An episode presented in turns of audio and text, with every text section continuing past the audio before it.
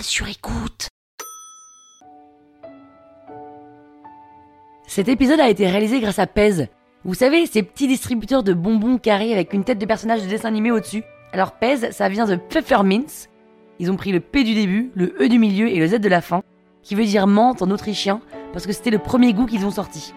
D'ailleurs, vous saviez que le fondateur d'eBay avait créé eBay juste pour que sa femme qui collectionnait les pèses puisse faire des échanges plus facilement? Marrant, hein? Bah ça va, il doit en avoir du pèse maintenant, lui, hein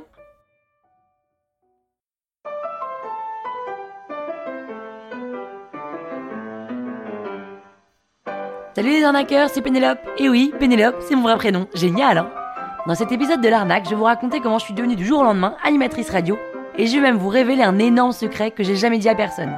Sans vous spoiler, je peux vous dire qu'à la fin, je suis pas certaine de la morale de cette histoire. En vrai, je suis comme tout le monde, hein. Parisienne, 34 ans, et quand je suis au chômage, bah, je cherche du boulot. Et justement, je cherchais un job sur internet, et là, je tombe un peu par hasard sur une pub qui dit Participez au casting et devenez animateur radio ou chroniqueur pendant un an sur la matinale. Donc je me dis, allez, why not, ça me coûte rien d'essayer. Le casting, ça consistait en 2000 candidats, deux gagnants, un chroniqueur et un animateur, et quatre étapes étalées sur un mois. Alors les trois premières étapes, hein, je vous les passe, c'était des chroniques à l'antenne, des défis dans la rue, des canulars à l'antenne. Je réussis les trois tours facilement, je me retrouve en finale, ok. Et la dernière étape, la finale, c'est un quiz musical. Alors autant vous dire que j'y connais rien. Et donc pendant une semaine, je passe mes jours et mes nuits sur des sites de quiz musical et je me refais toute une culture rock. Franchement, je suis incapable de reconnaître les Red Hot de Metallica, je confonds les Stones avec Rage Against the Machine. Le seul que je maîtrise plutôt bien, c'est Elvis. Et je m'imagine déjà en train de dire Elvis à toutes les réponses, un peu comme dans Question pour un champion avec la mer Noire là. Autant vous dire que quand je m'assois dans le studio avec le finaliste à côté de moi qui s'y connaît forcément mieux que moi en rock, c'est pas dur, j'emmène pas large.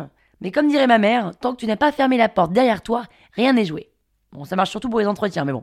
Alors la disposition euh, dans le studio est très importante pour l'histoire. Moi je suis assise au milieu, entre mon concurrent et l'animateur, et on a chacun un micro. Alors l'animateur prend la température et il me demande comment je me sens. Bah, je lui dis que franchement, euh, c'est plutôt mal barré, mais qu'on va tout donner. Première musique, bah je reconnais pas, hein. Mon voisin, lui, il trouve un point pour lui. Là, l'animateur me dit Bah alors, Pénélope? Et il me donne un petit coup de coude un peu discret. Genre, bah alors? Alors moi, je le regarde, genre, bah oui, oui, j'essaye. Puis j'ai l'impression qu'il essaye de me dire un truc avec ses yeux. Puis c'est tellement chelou ce qu'il fait avec ses yeux que j'en viens me demander s'il a pas un vieux tic. Bref, je reste concentré.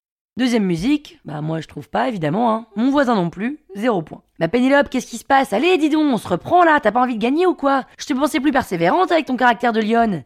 Et là encore, il me fait ses yeux bizarres là, tout en parlant. Donc je baisse les yeux et puis je me rends compte là qu'en fait sa feuille de réponse est posée devant lui, mais presque devant moi. En gros, elle est à cheval entre lui et moi, et j'ai qu'à garder la tête droite sans me contorsionner pour lire. Honnêtement, à ce moment-là, je me dis que le mec a pas vu qu'il avait mis sa feuille de réponse en évidence devant moi et qu'il a l'air de toute façon un peu débile. Du coup, je me dis que j'en profite pour regarder une réponse, histoire de sauver l'honneur parce que j'ai pas envie de faire zéro point, quoi. Troisième musique, bah j'ai déjà la réponse. Du coup, je laisse passer quelques secondes histoire de faire genre, et là je shoot la réponse en hurlant, comme ça me venait du fond du cerveau. En plus, je me souviens très bien, c'était corne, vous savez, avec le K à l'envers, là, le truc que j'ai jamais écouté de ma vie, improbable. Bref, j'ai la bonne réponse, un partout. Ah bah Pénélope est de retour, ça y est, tu te réveilles, on commence à s'inquiéter quand même. Moi, je suis quand même hyper gênée par rapport à mon voisin, qui lui a aucun encouragement, tout le monde s'en fout, il y a clairement du favoritisme. Du coup, je renchéris pas trop sur ce qu'il me dit, puis je baisse la tête. Et là, je me rends compte que la feuille a toujours pas bougé, voire qu'elle est encore plus orientée vers moi. Enfin, là, limite, elle est en face de moi, quoi.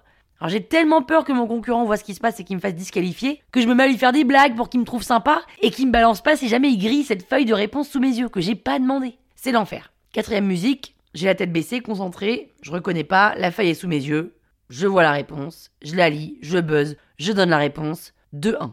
Là en fait, qu'est-ce qui se passe?